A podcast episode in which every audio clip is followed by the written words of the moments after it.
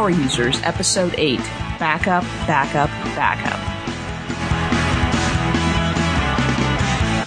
Hello again, I'm Katie Floyd, and welcome to another episode of Mac Power Users. Along with me is my faithful cohort, David Sparks. How are you, David? I am doing great, Katie, and I am ready to talk backup ready to talk backup. You know, this is a, a, topic that I didn't think we were going to get into at least this quickly on Mac Power users because I kind of thought that it was a topic that everybody has covered already. Yeah, but we've had a lot of email about it. Um, I think it's the biggest requested show we've had.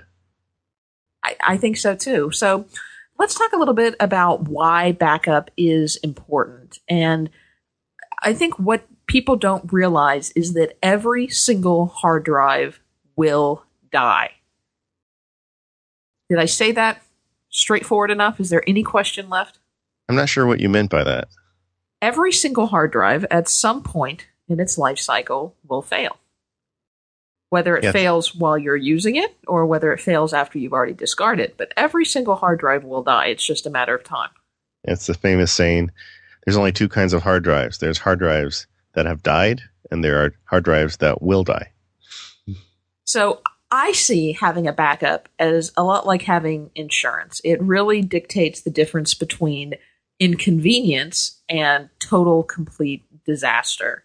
And I'm sure, as you know, the cost of data recovery on a drive that has totally died can be thousands of dollars, and even then, no guarantee of success.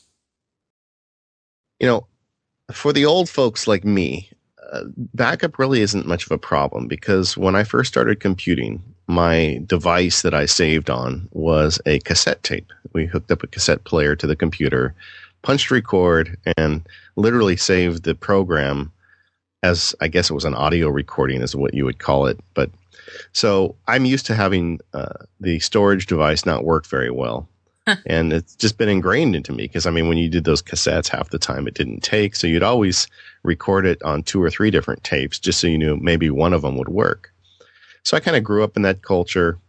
But I think it's really easy uh, for the kids today, you know, with the reliability that they have to to assume that they don't have a problem, and that gets them into a lot of trouble.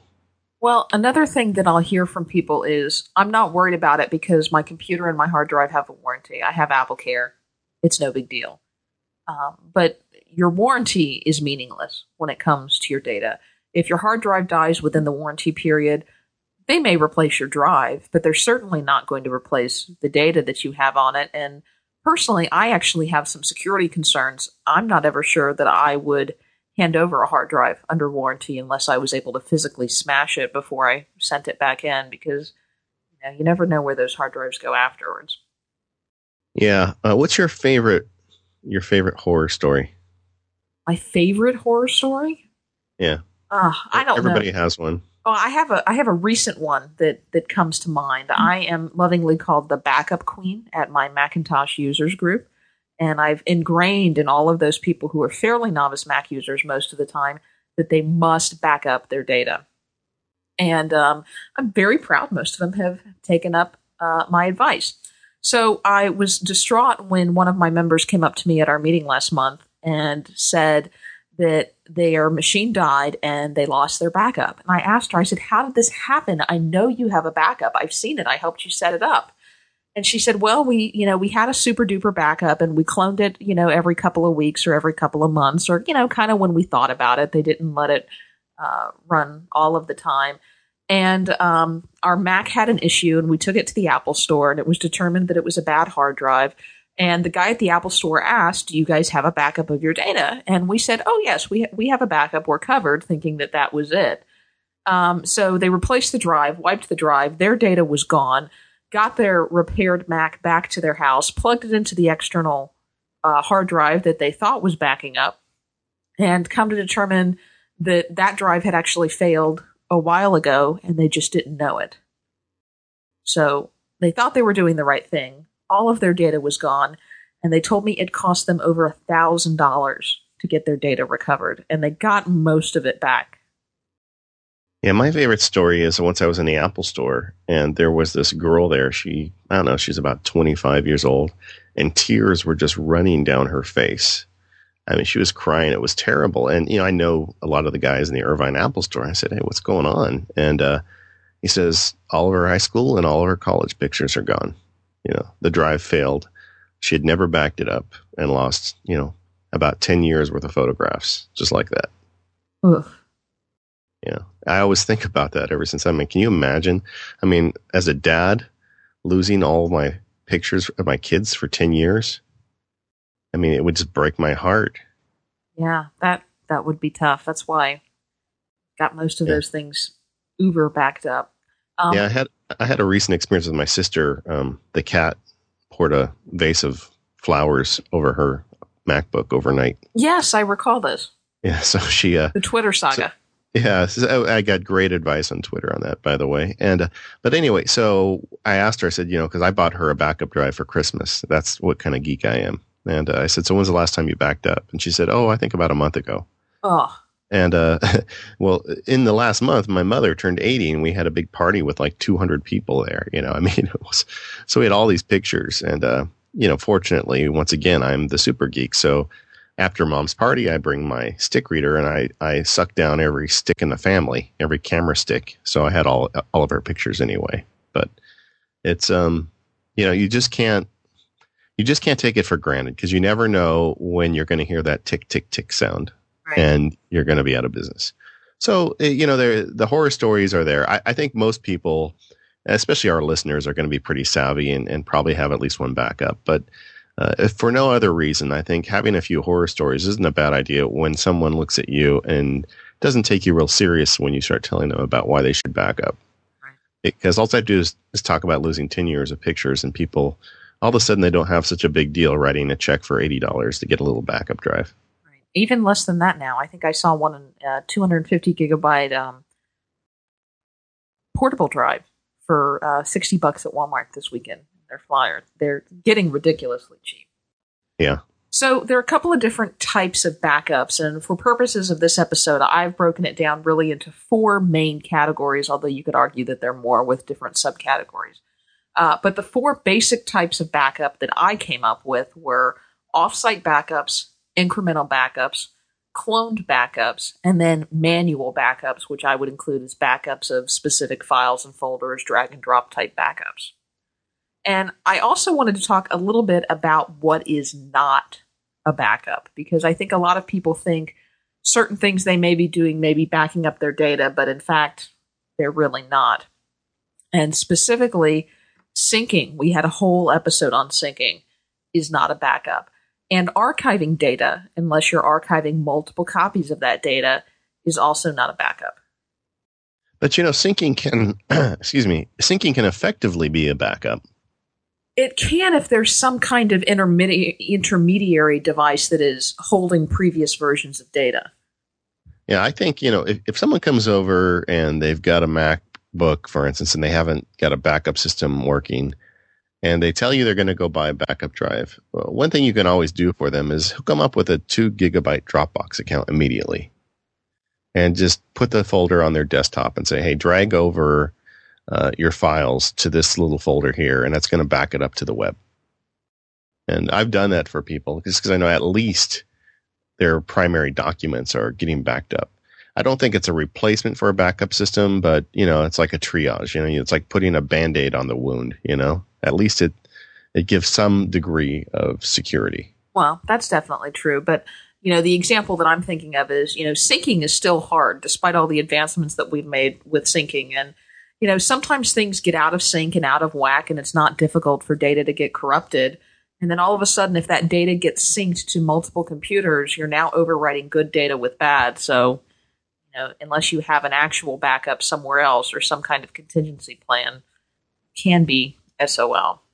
Yeah, and that's that's why I would say in the circumstances where you're helping out that person who doesn't have any backup system, you're throwing a Dropbox on just to kind of get them started. You always tell them copy the files you want here. Don't work out of this folder. Exactly. Yeah. So how do we develop this contingency plan? How do we develop an ideal backup plan? I think it depends on your uh, degree of of um, animosity Okay. maybe that's not the right word. Uh, You know, it just depends how how scared you are how important your data is. And what level your risk tolerance is. Yeah. And I guess you have to consider a couple of things. Uh, what do you use your Mac for? How much downtime can you tolerate? What types of files do you keep on your Mac? What would happen if you lost those files? And then uh, do you use your Mac for business or pleasure or a mix of both? Because that's going to dictate how much risk you can tolerate. Yeah, and I don't think there's any one magic backup plan that works for everybody. No, I mean, it depends I on would what agree. your needs are. Yeah. I would agree with that. Let's talk about redundancy. I think that's key to any backup plan. Why? Well, because when bad things happen, they tend to really happen. You know, it never rains, but it pours. Yeah. So what do you mean by redundancy? I mean, and I interpret that as having multiple copies of data in multiple places, and the more critical the data is, the greater the number of places you have it accessible and saved. Yeah, I think that's fair. I mean, hard drives are cheap now.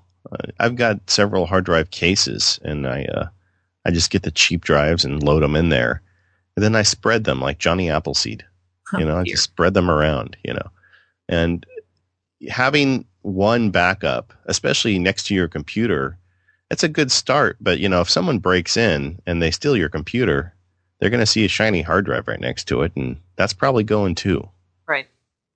Um, I had a really good wake up call about backups two years ago. Uh, my house is next to Cleveland National Forest in Southern California. And you may recall we had some wildfires. And uh, the fires literally were across the street from my house, which is a whole nother story. I could talk about it. But uh, I was like Don Quixote out there with my garden hose Aw.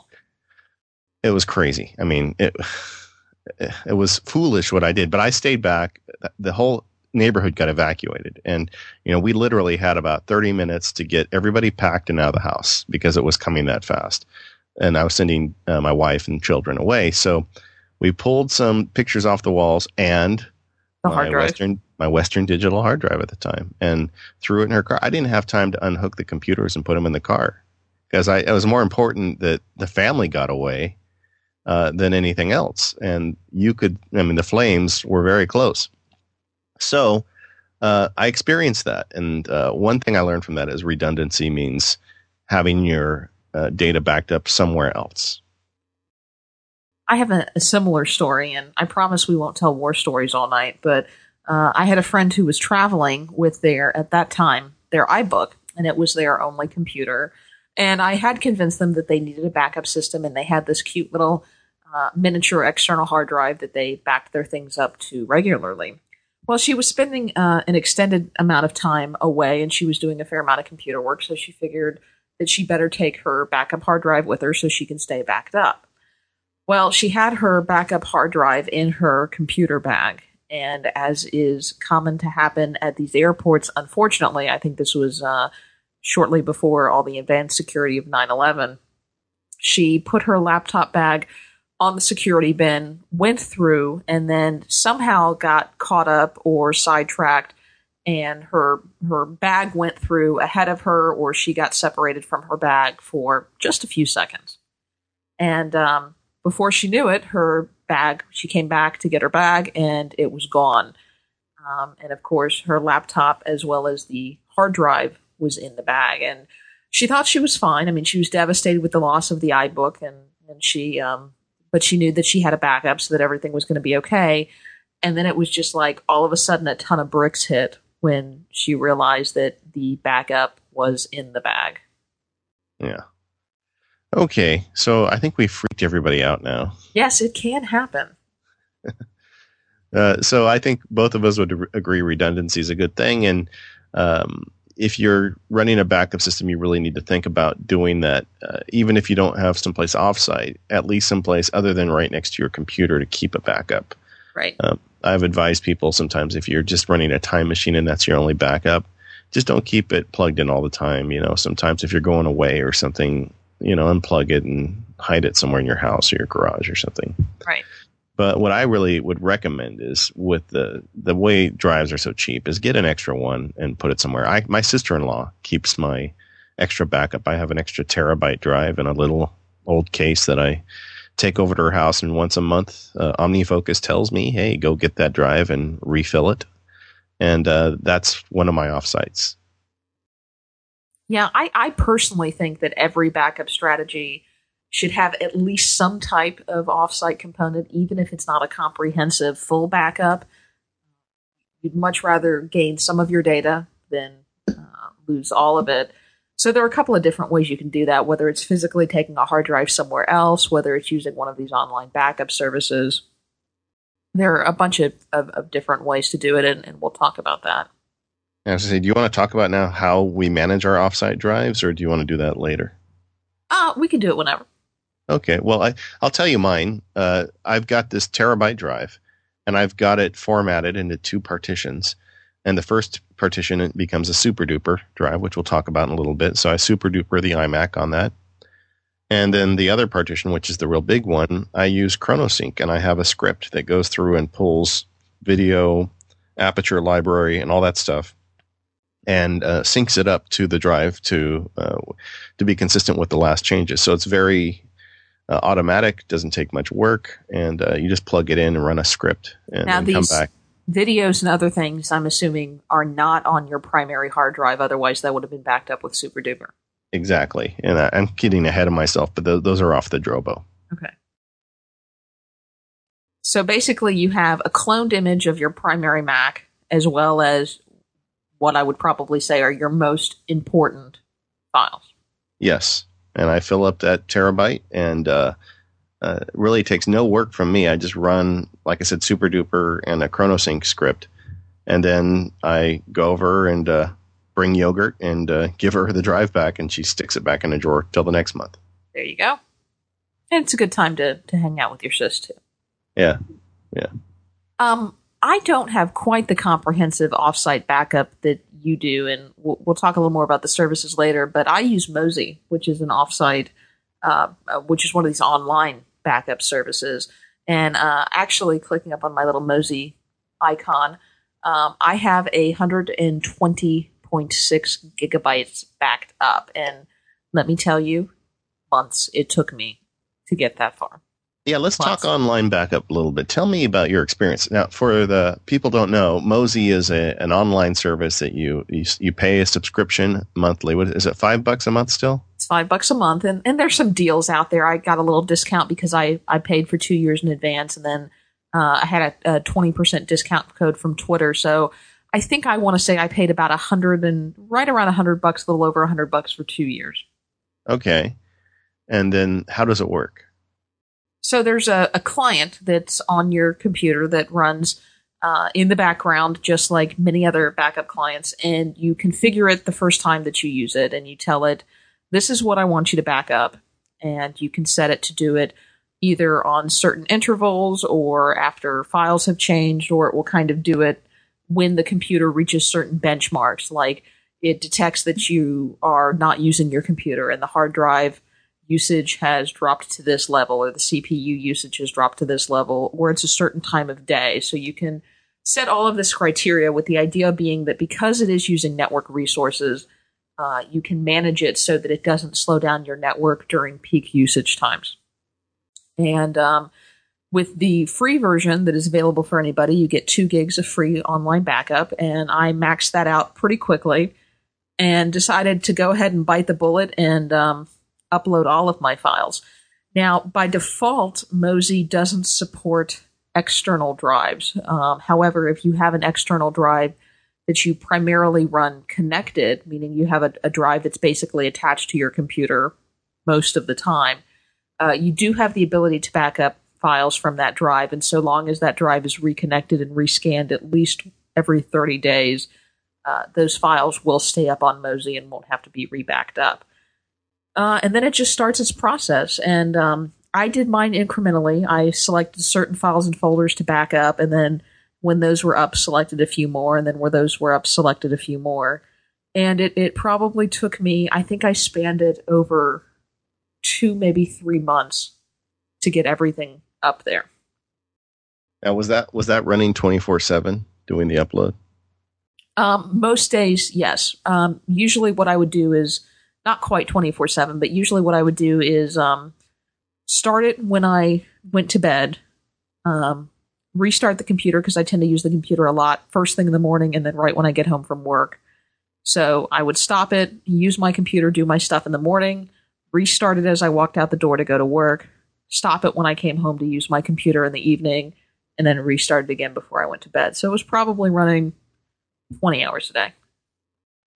Yeah, you know, I played with Mozy. I, I had a subscription for, I don't know, three or four months. And it just drove me crazy looking at that little status bar that was just slowly, slowly ticking away.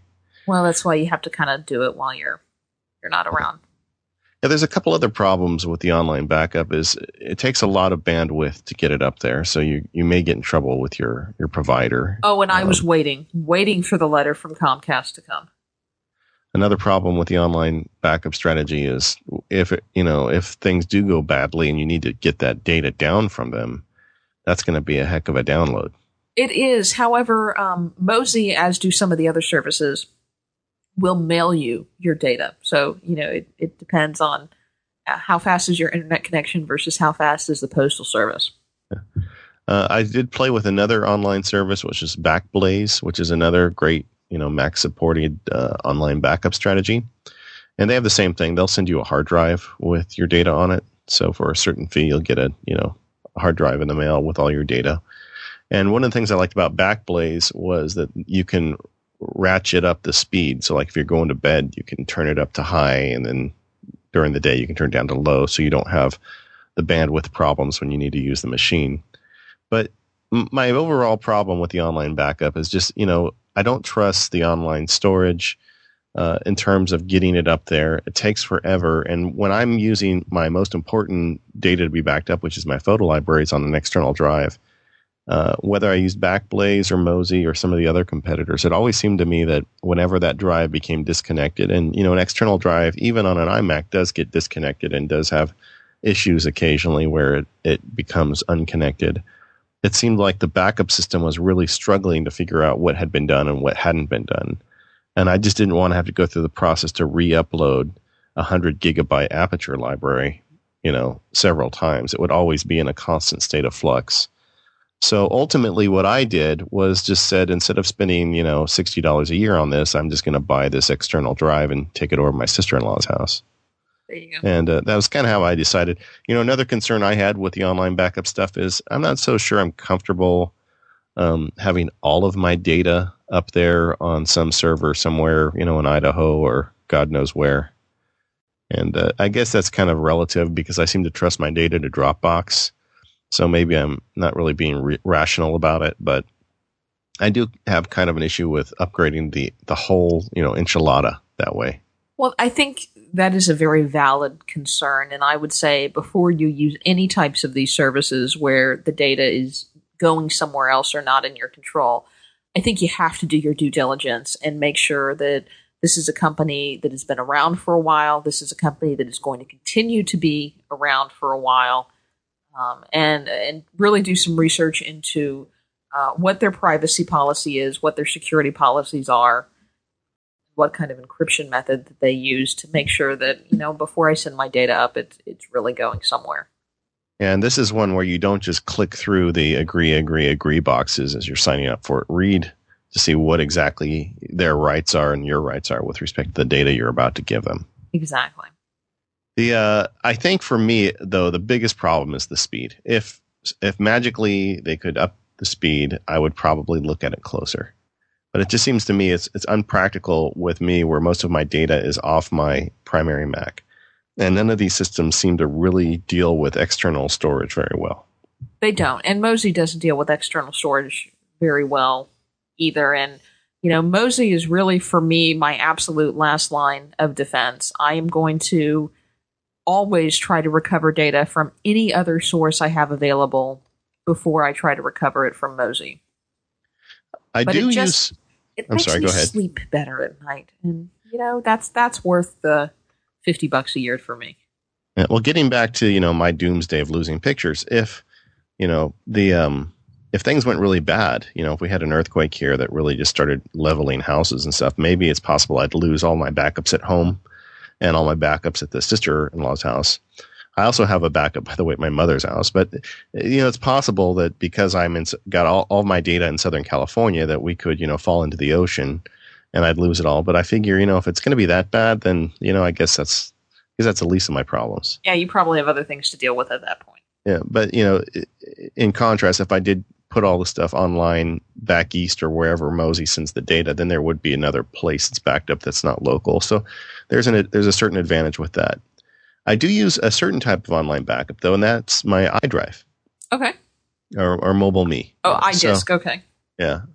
So the way I handle that is, um, it's it's it's not as robust as yours, but I have, you know, I write for a living, so my documents that I've written are very important to me uh, works in progress, old stuff I like to keep, and you know templates and and just things I like to have. So I back all that stuff up to MobileMe and I have once again a script I use for it. I've got the uh, on my iMac, I've got plenty of extra hard drive space, so I I have the i uh, the MobileMe disk duplicated on my local system. You know, there's a setting in the MobileMe settings. If you go in there, you can say either create a local copy or just treat it as this cloud drive. Right. Are you, you're familiar with that? Yeah, and what it does is it actually creates a sparse drive on your Mac.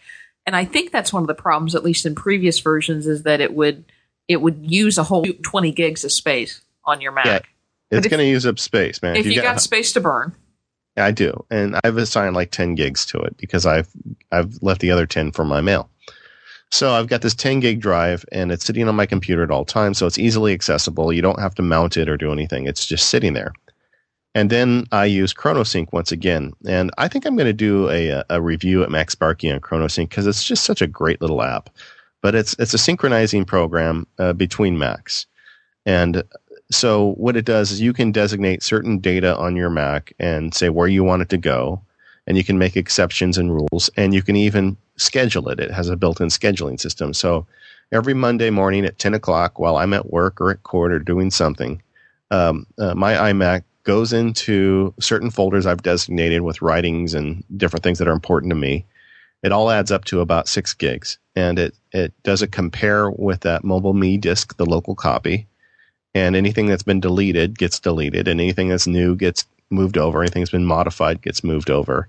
So in essence, it synchronizes those things, and then the um, MobileMe service will then synchronize that local version with the one in the cloud. Okay. Did I go too fast? No, You're no, I me? got it. So you you've yeah. always got, I guess, what we'd call your mission critical files, yeah. most recent versions up to date in the cloud in MobileMe. A keynote files, uh, articles I'm working on, um, stuff I'm doing, some of the stuff I'm doing for work.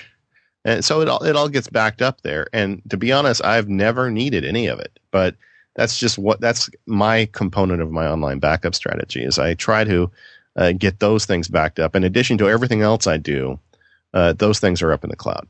Doesn't send pictures, doesn't send video files, but uh, those low bandwidth type important things to me get backed up that way.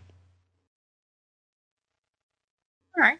Sounds simple enough. So it, it sounds like you're using MobileMe for a lot of the things that I use Mozy for. Yeah, to a lesser degree, though. Okay. Now, there are a bunch of other kinds of, of online backup programs. We talked about Mozy, we talked about MobileMe, we talked about Backblaze. Um, uh, another one is Carbonite that has recently come into a Mac version that a lot of people like. Uh, BackJack is a new one. CrashPlan is one that has kind of a different philosophy of, of backing up over network computers uh, iDrive and Microsoft SkyDrive all do similar things to Mozy. However, Amazon S3 also offers quite a bit of storage. Well, really, as much storage as you're willing to pay for it, and you pay for it based on a, a megabyte or, or how many gigabytes you're going to upload and download and and store. And there's a there's a, it's very cheap, but I guess it can add up very quickly depending on how much you're uploading, how much you're downloading, and how much you're storing. Uh, and a lot of people use Amazon and S3 and Jungle Disk. I did the math at one point, and I don't know if it's still valid because Amazon's prices have gone up and down. Um, but I believe my rough math was if you're backing up in the you know 25 gig or less range a month, you were cheaper to do Amazon S3, but if you were going much more than that, you were going to be cheaper to pay for a $5 a month plan from one of these other places. That sounds about right. So let's talk about some other backup strategies. How about um, Time Machine? Time Machine is something that I was very excited about with uh, 10.5 Leopard, and I think it was, well, it was probably the big feature of Leopard. And um, it, it's very convenient, and Time Machine has brought backing up to um, a whole nother level of Mac users, if that makes sense. A lot of people who have never backed up before are now backing up because of Time Machine, and I think it is great in that respect. Um, but now we want people to go a little bit further and go beyond Time Machine. Yeah, for the uh, new Mac user, the uh, novice computer user, you plug it in, you click one checkbox, and you don't think about it anymore. And that's great because a lot of people aren't going to bother, you know, loading up SuperDuper and some of these other solutions we have. So this is the solution for them. That's the one I was talking about earlier when I get somebody a new computer and uh, I'm helping them set up their new computer. I always insist they buy a drive. I always hook them up with Time Machine because – you know, at a bare minimum, at least that's that backs up everything and covers most of the bases. Right. Um, I also like the fact that Time Machine does, you know, a type of versioning. You can go back and see uh, prior versions of documents or files, and that has saved my bacon a few times since oh. I started using it. I am I am with you completely. In fact, I've gone back and restored. I would I would say individual files over Time Machine uh, a lot more frequently than I'll I'll go back and restore just individual files from any of my other backups, just because I know with Time Machine I can I can go back to multiple levels and, and multiple versions. The uh, the problems with Time Machine is that when the hard drive goes and you have to uh, replace it, you have to reinstall everything. Exactly. Yeah. You cannot get up and running with Time Machine backup very quickly. Yeah, and as opposed to the other applica- uh, the clone backups we're going to talk about a little bit, you can be running in five minutes. You know, right. just hook it up to another Mac. This is going to require you to reinstall the OS and reload the data. Plus, fix whatever the hard drive issue was, whether it's simply a reformat or whether it's a complete replacement of the drive. You're going to have to wait until you re- fix the underlying problem. Now, um, what about Time Capsule? Um, well, I think this would kind of go across the board with Time Machine and Time Capsule, but there have been reports of corruption and problems with Time Machine backups, so it just caused a lot of people to question their reliability. And I think this is most mostly with time capsules. Um, and if you follow my Twitters or if you've heard me rant on other podcasts, you will know that I was not a happy time capsule camper for many, many, many, many months. I had one of the first original time capsules. Um, however, it has gotten progressively better through various software updates. And I since convinced Apple to replace my time capsule. And since that happened a couple of months ago, I have just been thrilled with the unit. So I really think that I had an off experience and that I, I probably got a bum time capsule. Yeah, I was an early adopter on the time capsule as well. And the reason was because of my wife's MacBook. She runs a, an online store. And, you know, it's very important that she have her data backed up, but she's not going to run SuperDuper, you know? And uh, so I, I've been trying to back it up for her, but at the same time, I wanted to make sure that there was something going on in the background. And I thought that the wireless solution that Time Capsule offered was perfect because her computer's been backing up on that for about a year and a half now, and um, I think she's barely aware of the fact that it's actually backing up. You know, sometimes it's just better that way. Yeah. Well, she she's a pretty smart lady, but she just uh, you know she doesn't. That's not a priority to her. You know, right. that's when something goes wrong. That's my job to make sure it doesn't. So th- that runs really well for that. We've got another computer in the house, um, my MacBook at least, that backs up over the time capsule as well no significant problems. I've had to restore from one once, and um, it works fine. You know, the uh, I do not use my iMac through the time capsule, though. I actually have a FireWire drive attached uh, that I do the time capsule, and I also do a SuperDuper daily clone on that. Right, and that's one of the beauties of the time capsule is that it is designed to back up multiple Macs in a household. Now, you can do this to some degree through um, hard disk sharing and with a, a time machine drive that's that's not a network attached storage device. That's just a regular hard drive that you've either plugged into your Apple Airport or you've otherwise shared throughout your network. But it, it really wasn't designed to do that, and Apple has upset a lot of people by not necessarily designing it to do that. Um, so, really, the best option if you're looking to mul- book up multiple Macs in, a household is to use the time capsule. And Apple has just made that a little easier because they have now um, upgraded the time capsule to two and one terabyte versions. They've gotten rid of the 500 gig version, which is what I had, uh, and dropped the price. So now it's very tempting to go out and and grab a gigabyte time or a terabyte time capsule. Yeah, and this is totally unrelated, but it has the new dual band radio too, so you could run an N network and a G network off the one device. And that was one of the upgrades that I got when I replaced my time capsule, and I am loving that because not only am I not having to run dual networks, but I'm getting significantly better network performance with both my N and G devices. All right. Well, we'll, we'll have another show for show another day. Point. Yeah. The my point with the the time capsules, we could talk about it really for an hour by itself. Time time machine and time capsule. There's a lot of mojo involved. You know, Apple tries to kind of keep you in the dark, but there are some applications out there. If you're not happy with the fact that it backs up every hour, you can change that. Um, and we'll put some links in the show notes about that. But generally, I think the best use for time capsule is just as a no brainer. You know, plugging it in and having it there. For the novice user who's not going to bother with any of the other advice we give today, at least it's a backup. Right. Uh, for the power user, um, it gives you the ability to go recapture files that get screwed up. And that, I think it, to me, it serves more of a purpose in that regard than it does actually as a backup device because I have it backed up with other ways. Okay, let's talk about clone backups. All right. These um, were my favorite backups for a while. I think maybe they still are. I use them in conjunction with Time Machine.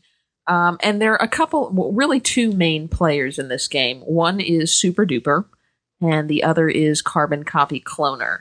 And I think I started with Carbon Copy Cloner and then migrated to SuperDuper and then migrated back when SuperDuper was having Leopard compatibility issues and then migrated back. And um, you can use them both interchangeably, and not necessarily is one better than the other, but you know, for a little while there, they were both playing that game of adding features, adding features, adding features, and which one was better. Okay, but let's, let's back up a little bit. We're yes, let's start the... back up and talk about what a clone backup is. All right, uh, you want to take that? Sure, why not?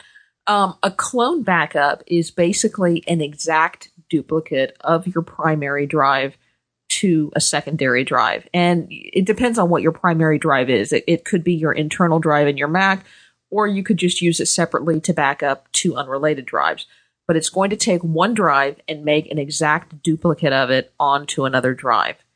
And the benefit of this is because you've got all of your files, all of your folders, you've preserved the folder structure, you know that everything is backed up, even those wacky files that normal backup programs may ignore.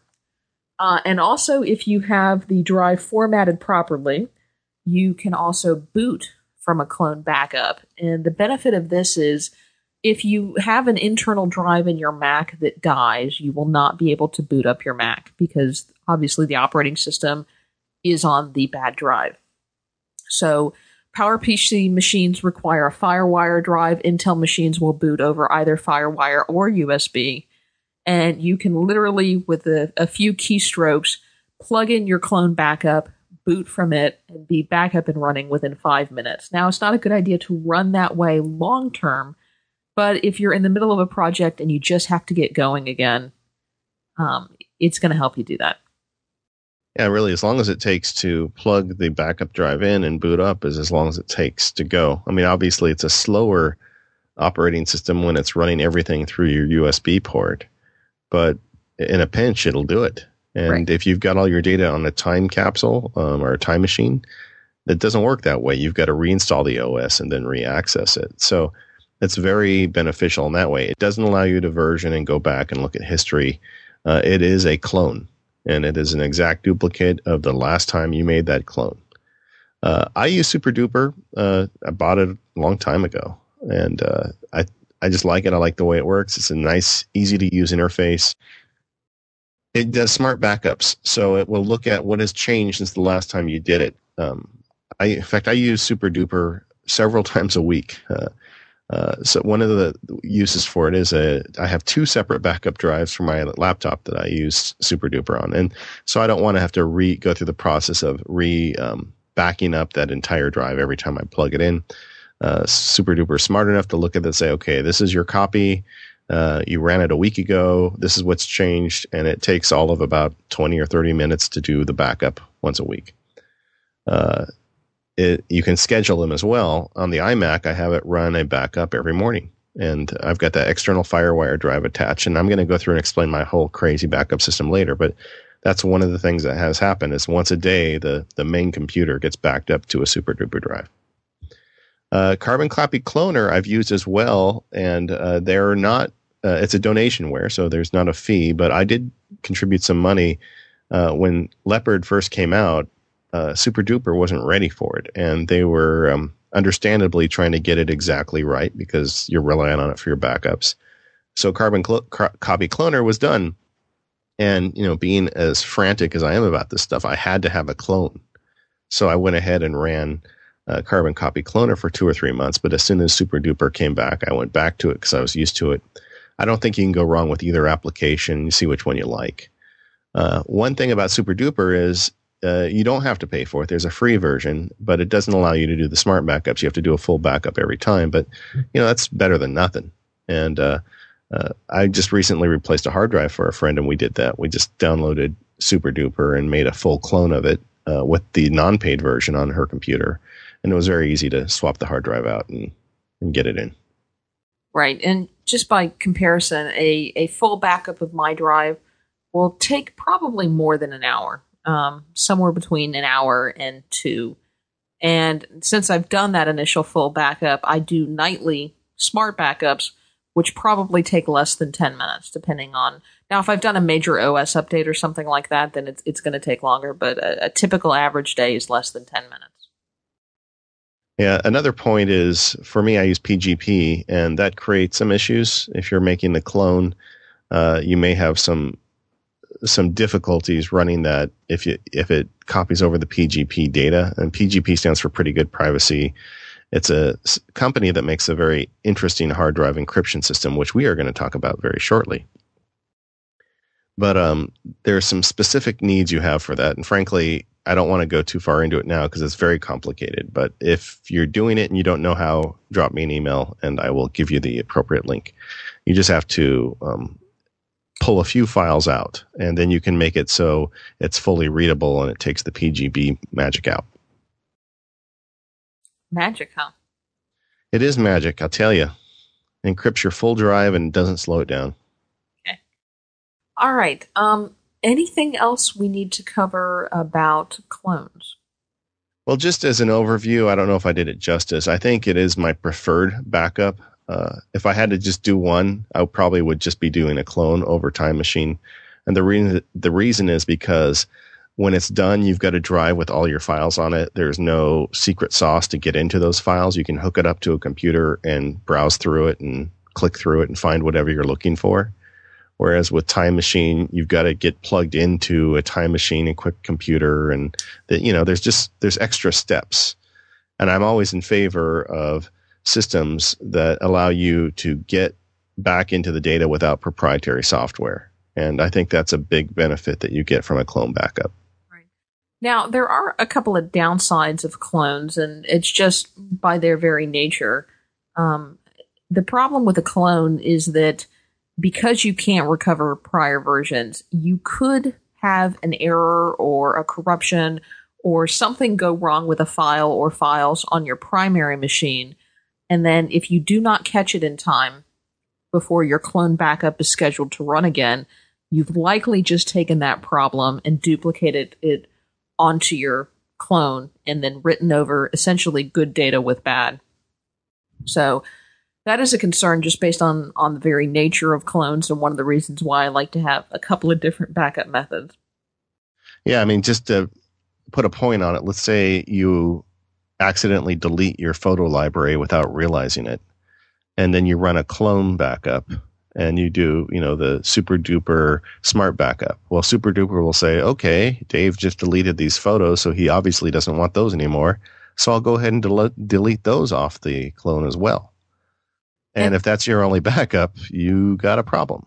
While it's kind of contrary to common sense, what I tell a lot of people is that, you know, our, our first instinct is as soon as we start to have trouble with our Macs, we want to run a backup right then and right there and make sure that we've got all of our files. However, if you're starting to have trouble with your Mac and you can't quite specify where it's coming from or you're not quite sure what it is, I would argue that you do not want to run a backup or at least a backup using your primary backup method because you could be very easily bringing that program, that problem over and overwriting good data with bad. And if you've now overwritten your only data with corrupt data, your backup didn't do you very good.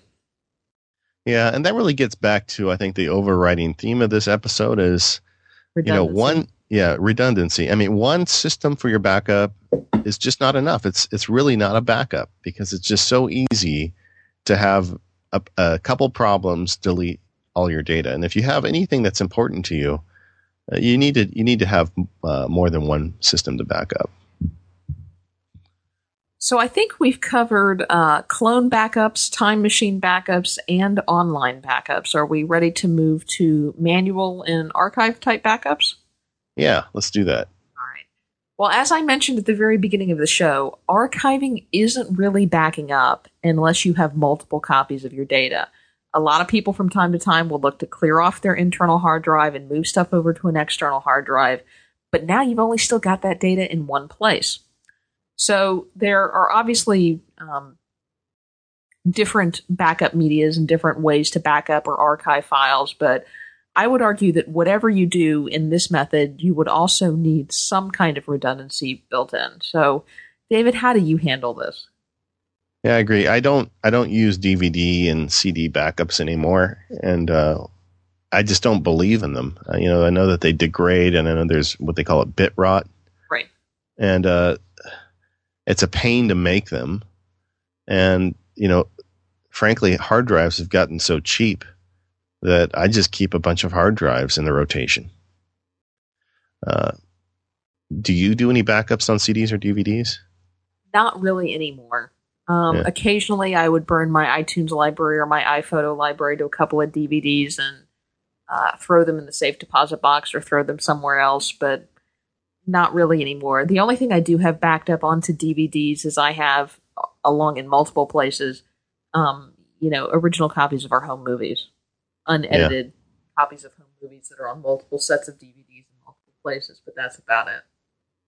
Yeah, I've always felt like by the time that becomes relevant to anybody other than me, it'll be like when my kids are old. And by then, this stuff is going to be useless, and they probably won't even be anything to read it on, you know? I found a box of floppies over the weekend. It was great. My wife was cleaning out, found some floppy drives, some floppy disks, and um, and we found a copy of Encarta, like 2000 and Encarta. And the best part was we found a um, a zip drive. You know, a zip drive tape. Like, what am I going to do with that? yeah. Well, yeah. And, and, that's that's a good point. Is that if you do use um, if you are archiving data off and you are putting it into long term storage, whether it's because of bit rot or whether it's because of obsolescence, I do think you on a regular basis want to go through and check the integrity of that data and then also possibly transfer it over to a newer medium. Yeah, I, I, totally believe in that. That's one of the reasons I like the hard drives. They're just so easy to access and move the data that it will be no work at all to move them to the next great thing. Um, but in terms of manual archive and backup, uh, I talked earlier about this ChronoSync app, and I think I want to talk about a little bit more now. It's it's a great little application for exactly that job. You know, when you want to move uh, data over to a backup drive, uh, you can manually drag it over, and that's that's just fine. Um, sometimes maybe it's preferable just to format the backup drive and copy over the two or three folders that you need. But if you're doing anything complex at all and you want to make sure you don't forget it, uh, ChronoSync, I'm going to say it's forty dollars, but I'm not sure. I'm going to check uh, before the show notes go out. But it has a lifetime upgrade policy, and when they come out with major versions, it's always free. I've had it for years, and now they have a new uh, application called ChronoSync Agent, which you can put on a separate Mac, and then it it makes the transition to that even easier. And I use that for a lot of my backup. I mean, I use it to get the data into my MobileMe drive. I use it to send pre-designated data over to my hard drives that I send out into the world. And uh, it's a great little tool if uh, you want to go down that road. Very cool. Um, I tend to use when I do this, you know, the the drag and drop method myself. I don't have any kind of automated software because I have so many other backups, so many other places. It's it's usually just because I'm backing up specific files or specific folders. So I don't know that I really have a, a lot to add to this conversation about manual backups. But I do want to talk a little bit about the types of media and devices that we use to do these manual backups. And I know we've already talked about CDs and DVDs, uh, how they're becoming more obsolete, and regular hard drives and the time capsule. Um, but there are differences in hard drives, and there are different types of drives that you can buy. And I mean, everybody I think has their preferred hard drive brand, or whether you just go out and, and buy whatever's the cheapest or the most economical. I think in the long term, it really doesn't make a ton of difference. I'd agree. I'd agree. Oh. I mean, so long as it's a so long as it's a common name, it's not something completely out of left field. You know, take your shot, and you shouldn't have. You should be testing it. You should be spinning it up often enough that it doesn't sit on a shelf and go bad. And you know, you should have multiple copies. I mean, we're back to redundancy. And then it doesn't matter. You know, I've got hard drives that are three and a half years old that I'm still using in my rotation. And I'm just going to run them until they die because I don't really care. Um, all the data that's on them is in other places. But just in that freak event that that's the only remaining drive, at least I've got it in one additional place. The one thing I do recommend, though, is especially for your primary backup drives, um, that you buy drives that have multiple interfaces or that you at least have a way to get a drive into something that has multiple interfaces. And the big reason I bring that up is obviously because different computers have different interfaces. Some Macs have FireWire 800, some Macs don't, some Macs uh, have FireWire 400, some Macs don't, some Macs have eSATA, some Macs don't. So it, it is good, especially if you're dealing with a lot of Macs, that you've got some kind of of, of system. And, you know, quite frankly, USB is probably uh, the most universal, but also slower. However, I ran into a problem. I got bit with one of the 10.4 updates, and I want to say it was 10.4.7, but I'm not sure. Where this hard drive that I had been running, this USB 2.0 hard drive that I had been running for years and years and years with no problem, all of a sudden would not mount on an Intel based Mac with this particular software update mounted all day long on PowerPC Macs. I could see my data. My data was good, but would not mount on an Intel Mac. And spent quite a bit of time on the phone with an Apple engineer. It turns out it was something the software update broke and they fixed it in the next version. But I was without my data on that drive for a couple of months until the next OS update came around. And um, it's because it was a USB only drive. I remember that. Do you? Yeah. yeah I was bitter. Was the, there were a lot of people upset when that happened, understandably. But the um, I think the thing with the uh, hard drives is a few years ago I got it. Well, it wasn't even that long ago, but there was a deal at Fry's where they had these really nice aluminum enclosures with multiple ports, and uh, I went and picked up a couple of them. And you know, if you're if you're at all handy with a screwdriver, it's very easy to load your own drive. And I like that because then I can take them out and uh, and replace it with new drives. It's it's probably cheaper in the overall run of things. And if the drive goes bad, I'll just get a new internal drive and drop it in these enclosures, at least for the immediate future. Uh, although I have uh, I have drank the Kool Aid and, and bought a Drobo as well. All right, now this is the part of the podcast where I'm going to perk up because for years now I have been saying I see absolutely no reason to buy a Drobo, but I find myself intrigued and um, seriously considering it. So convince there's, me. There's a lot of hype over the Drobo. You know, everybody makes a big deal about it, and like everybody should have a Drobo, and they do a great job of advertising. If you go to their website, it's really slick. But I have to admit, uh, I really like it, and it, you know, they're not cheap. It's when I got it, it was five hundred dollars. Now I think it's like four thirty and it's an empty box. I mean, for that much money, you don't even you don't get a bit of data to store for that much money. But I was looking at a way to um, to use all these drives I had accumulated.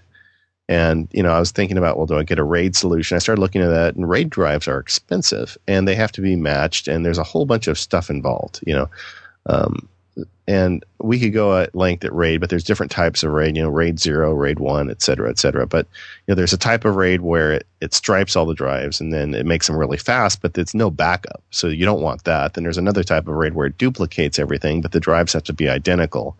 And you know, frankly, to get a RAID box and load it with drives was going to be pretty expensive. It was really comparable with the Drobo, and it didn't allow me to use my existing drives. So I decided to heck with it. I'll go buy a Drobo.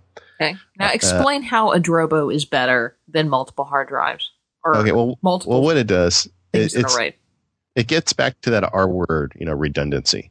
Okay, so Drobo is a black box. It's got four slots in it for drives. They've got a new one with eight slots, but um, I think that's really more of a business type thing than a than a personal user would need. Well, I don't uh, know. I think Victor needs one.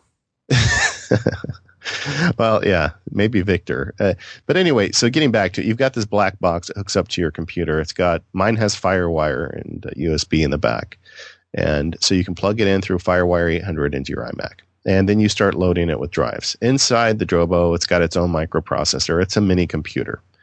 And the little computer in there has a job, and that job is to take whatever you throw at it and back it up redundantly. So if any drive fails, that you don't lose any data. And um, also to monitor the existing space on the drives you have in there and give you feedback, very easy feedback, but feedback as to when you need to replace one. So I've got three uh, one terabyte drives in my Drobo. I have got the fourth slot empty. And what it does is it takes that information and anything I throw onto the Drobo, I've got the aperture library, the family video library, um, uh, you know, my magic disk of all the install that's on there. You know, anything basically I want that I don't want to keep on my uh, native drive on my iMac goes onto this Drobo. And uh, sadly, I am filling it up. you know, Goodness. it's amazing how quickly you can do that. So I've got all this data on there, and normally, if I had that all that on an external drive, and that drive failed, then I'd be out of luck. Okay. Uh, on the Drobo, if one of those three drives fails, I have no problem. It gives me a little red indicator. I pop that drive out, put a new one in, and it rebuilds it. Meanwhile, it has kept a copy of everything on the other two drives. So you don't get, obviously, with the way the Drobo works, the full amount of storage that you put in. You've you've bought three one terabyte drives. You don't have three terabytes on the Drobo. No, but I don't have one and a half either. It it um I don't know how exactly the magic works, but generally I've got about two terabytes with three terabytes of drives in there. All right. Well, that just blows my mind, but okay. Yeah. Well, they, they've got, you know, that's, and that's what you're paying for. You know, they've programmed it. It's got a processor in there. I think it, it, it, it compresses when it needs to. It stripes when it needs to. You know, it goes through and figures out. It does all that work for you, and that's what you're paying for when you buy the Drobo. Um, and if I want to upgrade it, I can throw a new drive in there. When I first had it, I had a couple 320s in there. I mean, I've had so many different drives in this thing. Just as the terabyte drives have gone down in price, occasionally I'll go and buy another one and stick it in there. And I'm looking at my little Drobo indicator now, and it looks to me probably in the next probably three or four months, I'm going to have to finally fill that fourth slot uh, with something pretty big. So, you know, it's really neat that way. Um, uh, so if you have one drive fail, you get no data loss. Now, to compare that to not having your Drobo, if I had my whole um, uh, aperture library on the drive and the external drive failed, then it that would be bad. You know, obviously I'd have a second offsite backup, and that kind of gets back to, you know, what does the Drobo do for you? I so don't. Do you think, really need two Drobos? Um, I guess if you wanted, but it, you know that that's kind of crazy. You know, I the way I do it is I have the Drobo, and there's some data on there that, frankly, if I had a catastrophic failure of two drives in the Drobo, so I did lose data, it would not kill me. You know, um, for instance, I back up my daughter's iTunes library on it. You know, that's just another couple hundred gigabytes that I just throw on there. But you know, that's off of an external drive from her computer. So, with respect to my daughter's uh, iTunes library, if if I lost that off the Drobo, that would be the end of the world. So this gets back to that magic terabyte drive I was talking about earlier, with the really good stuff that goes on to an external drive that goes to the sister-in-law's house once a month. I don't think buying a Drobo is the end of all your problems. You Okay. still have to have that offsite backup. Just because you have it redundant next to your desk isn't enough. Right, because the Drobo still is one box. It is one point of failure. It is one theft, one fire, one flood, one lightning strike away from failure. Yeah. Um, I've got a, a friend that I really respect who's a Drobo user and has had some serious problems with Drobo customer support just in the last week. Ooh. And uh, that's something I, sh- I should say. I mean, he uh, he called them three times and was looking to solve a problem with a with an upgrade to his drives that went poorly, and literally had to get the uh, the fix from a fellow Twitter user. Didn't get it from the manufacturer, and that didn't impress me. I mean, when you spend that much money on something, their their customer service should be stellar. Right. And uh, so I don't want to say make too much of it because I've never used their customer support, and maybe he, he just caught him on a bad week or something. But uh, that that made me a little bit concerned. Uh, if you're going to spend that much money, the thing should, if there's a problem, they should be right there for you. Right.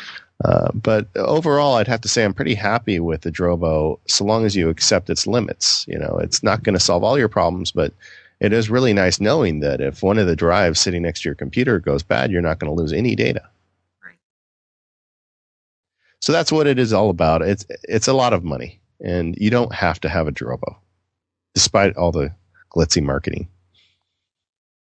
Well, I think we've been touching on it all show long and talking about our different backup strategies and plans, but uh, we kind of had a challenge going into the show to find out uh, who was the most paranoid and who had the most obsessive backup plan between the two of us. So I thought it might be a good idea if we would just now that we've talked about all the options, run down our own backup plans and kind of why we chose to go that specific route. Okay, okay, you first. Okay. My backup plan. I have a time capsule, 500 gigabytes, which I use every day, all the time, for incremental backups through Time Machine. I actually have tweaked it slightly using Time Machine Buddy so that it only backs up every two or three hours instead of every hour. But it does run every few hours, and I like it because it allows both for backup and versioning. Um, I also have a clone backup FireWire drive, which is scheduled to automatically back up every evening at 9:30 with SuperDuper. And I chose this because it allows me instant access and the ability to temporarily boot off of an external drive if necessary.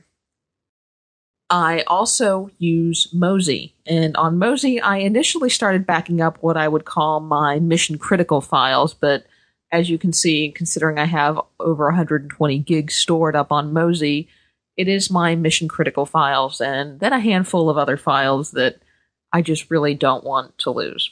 Handful, huh? Just a handful.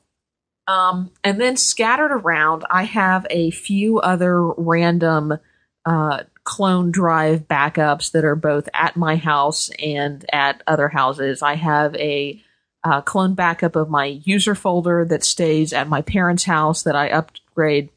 Yeah, every month, every couple of weeks when I, I go to visit them, and I just take my laptop, do a do an upgrade, and and then put the drive back in the drawer. Um, I have a .Mac account which I use to back up a few select mission critical files. Um, and then I, I, like I said, I have a couple other hard drives with um, pretty much previous versions of systems. Um, when I upgraded my Mac, I've got sitting in a drawer the clone drive from that Mac that I will will hang on to for a while, and then once I'm comfortable, I'll go ahead and turn that into kind of a, an additional backup to carry with me somewhere. So that is my system in a nutshell. And the reason that I decided to go with a system like that was for a couple of reasons. One, I obviously wanted redundancy. And um, two, I needed to com- accommodate a laptop as my primary machine. And recognizing that laptops are unique beasts and that they're not necessarily connected to your network, they're not necessarily sitting on your desk and plugged into your other hard drives. So, between the time capsule, which allows me to back up my drive wirelessly no matter where I am in my house, and my clone backup, which allows me to back up my drive if I'm physically attached to it, and my Mozy backup that allows me to back up my drive anytime I have an internet connection, I feel like I'm pretty well covered. That's a pretty good system. Think you might best me though. Well, you know, mine's a little more complicated because I'm using two computers. Okay. But, you know, I think yours is pretty paranoid, I have to say. And, you know, so, I, I will tell you just a backup success story that I had that horrific moment one day where I was working on my computer and out of the blue it froze. And I restarted it and it never came back on again. And it was literally sitting at my desk one day was the moment that that needle on my hard drive decided to break and, you know, crash in to the drive, totally destroying my data. And um, I lost nothing. Yeah, and that's the that's the plan. You know, that's the goal. Right. So tell me about uh, your system. Okay, so I'll start with my iMac. Um, I keep most of my working data on the Drobo. You know, the working files, the media, the iTunes library, Aperture, uh, the video, all that stuff is mainly on the Drobo. On the iMac itself, I mainly have the software to run it. I don't keep a whole lot of data on it. But and that makes me feel good because it's redundant and it's copied there. But the backup system for the iMac is I have two drives attached to it. I have the Drobo and um, through the parallel Drobo 800 port, I have a second one terabyte external drive. And they're both FireWire 800, so they're all there. It's in series. And um, on that 800 on that one terabyte drive, I have it partitioned for um, a SuperDuper backup as the initial partition. And that's a point when you're doing these uh, clone drives. Make sure the first partition is your SuperDuper or your clone drive. And then the second partition, the remaining uh, approximately 700 gig is just a uh, time machine backup. So on that one drive, I, I get the SuperDuper and it runs every day. Uh, after I go to work, and and it's constantly running the time machine onto that drive as well. Uh, so that's a very good backup for the iMac itself, and then the Drobo has the redundancy built in. So that's the general sitting at the desk backup. Um, I then take the key data on the Drobo, and as I've explained already in the show, I send that off into the world. Uh, the main one goes to my sister-in-law, but I have a couple other much smaller drives. You know, I think one's 200 and others like 320, and I put the real key stuff on there and send that off to other relatives and a couple, you know, around the house, whatever. So I used to bring one to the work, but I, I just got too nervous about that, leaving one at the office. There's there's too many people going through there. I didn't want someone taking that drive. And something I didn't say during the uh, the earlier part of the show is if you're going to send a drive to a friend, um, if you have really sensitive data, you know your tax returns or whatnot, it's very easy to make a um, a a secure disk image and copy that on there with the real key data. And it's not that you don't trust them, but you know you don't it's know just out of your control. Yeah, exactly. You don't know if someone's going to break into their house and steal a drive or something. I don't care if somebody gets my picture library or sees the goofy pictures of me dancing on, you know, 4th of July, but I don't want them to see my tax returns. So that stuff gets encrypted. So I've got those drives going out into the universe. Also, uh, because I use Dropbox, that data there is backed up in the Dropbox cloud. And because the Dropbox data is on my local drive, it also goes on to the SuperDuper clone and the time machine backups and all those things that comes off the iMac. Um, I also have the the script that runs once a week that refills the MobileMe disk. And the reason I only do it once a week, frankly, is because MobileMe so upload slow. is exactly. I, I I would bet you money that Mozy and Backblaze and all these people can run circles around MobileMe in terms of speed. Uh, but I just run it once a week because I figure it's going to take two or three days, even though it's not that many files to get everything synced back up to Apple. So that's the uh, the general backup strategy for the iMac and the key data off the iMac.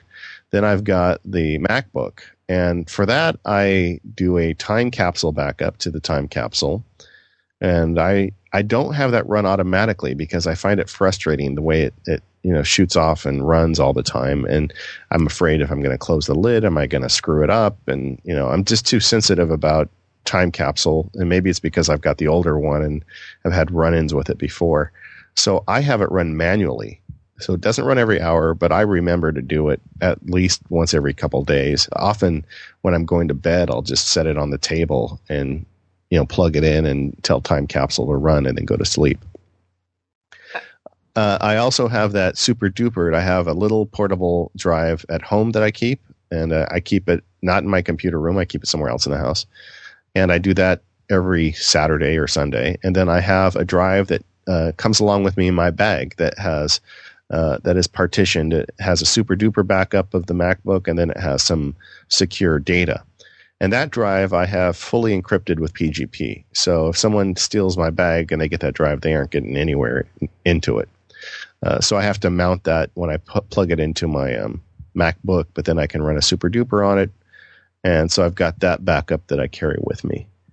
And I don't bother with any of the other online stuff other than the stuff I've already explained because I just felt like I said, you know, the, the money I'd spend on that um, is much easier for me to spend that money buying an extra USB um, hard drive or a hard drive enclosure and just send it out with a friend. I just feel like I'm getting more for it that way. I, I don't really trust the online systems and they're so slow still. I, I really do have some issues with the security of it as well. Well, and that takes us to our next topic, which I think is going to be next time. Well, but you didn't say what you think of my system yet. Oh yes, what do I think of your system? Um, I think you win. Do I? Yeah. It's just because I have two Macs, I think. I think so. Yeah. Yeah. I mean, I I still feel that I'm fully, completely, comprehensively backed up. The only thing I might add to that is a Drobo. Yeah. Well, I'm, when I think about it, I spent quite a bit of money, you know, between the Drobo and the drives I've accumulated over the years on this. But it's really worth it to me to know I'm not going to lose any of this data and all these great pictures I'm taking of my kids will still be around when I'm really old. Right. Okay, next show. Security. And I think that dovetails into this episode well because one of the, the topics we had to discuss about on this episode, but we I think we're going to save for next episode is security because uh, although backups are extremely important, they don't do you a whole lot of good if they're not secure in some way. And I think all of the stuff that we were going to talk about in terms of security that would apply to your backups can also be applied to your Mac. So I think we will uh, wrap that all up next show. Yeah, I'm not sure if we'll be able to wrap it all up in one show, frankly. There's so much to talk about with security, but we're going to start working on an outline. And uh, it may we'll be tell you shows. next time. Yeah, you know, maybe that two. Happened with email, so Yeah, so uh, we'll tell you about that. Uh, we didn't have too much feedback on the LaunchBar episode. A lot of uh, people seem to be happy with it, and I think a lot of people went and bought it. I've heard some great uh, positive emails from people saying that you know that they appreciated us going through it. And now they're using it to a lot more uh, extent. yeah, but not not really a lot of uh, feedback in terms of stuff that would be useful to share with uh, everybody else. But if you have some, send it to us. And where exactly would you send it, Katie? Well, I would send it to feedback at macpowerusers.com. That's a good way to send it. It comes to both of us. Um, also, you can send it to us on our Twitter account at Twitter at macpowerusers. Uh, you can also leave a comment on our website. And it, it's interesting that some little discussions have popped up on our website, and you'll see people commenting back and forth. But you can find all of our show notes and leave comments uh, regarding any questions or anything you may have to add. And you can do that at macpowerusers.com. Yes, you can. And if you're going to iTunes and you feel generous, you could leave feedback about our show. I gotta tell you, that's like it's like going to the candy store or something every time I pop into iTunes and take a look and see our comments on iTunes. I am just so thrilled that people think highly enough of, of what we're doing to to leave a con a comment, and it, it makes me feel all warm and fuzzy inside. It really does. I mean, you don't, you know, you don't make money podcasting. Uh, you, you really do it for the love of it. And seeing that people are enjoying it and getting something out of it really is a big help. I mean, I did the MacSparky screencast for like a year. And it was, I was like the guy in the cave, you know, nobody left me any feedback for like a year. And I was thinking, does anybody re- even watch these? You know, and you look at the download numbers and the download numbers were actually pretty decent. Uh, but you know, it's just, and I, I just really appreciate people who take the time to go leave a comment because I know, you know, you're going out of your way to do that for us, and uh, it doesn't really do a whole lot for us. I guess it helps keep It us up a little bit. Yeah, uh, it, it um it helps us. There there's a magic algorithm that iTunes uses in terms of making recommendations, and uh, one of the key things that goes into that is the comments that you've received. So comments do help us quite a bit. But you know, even more than that, um, it just puts a smile on my face and makes me want to go make more podcasts with Katie. There you go. Yeah. Well, thank you everyone for listening, and uh, we look forward to hearing your thoughts on backup. Maybe you can tell us which one of us you think is more anal retentive. That's tough. Yeah, and until then, I guess we'll talk about security next time. All right. Thank you.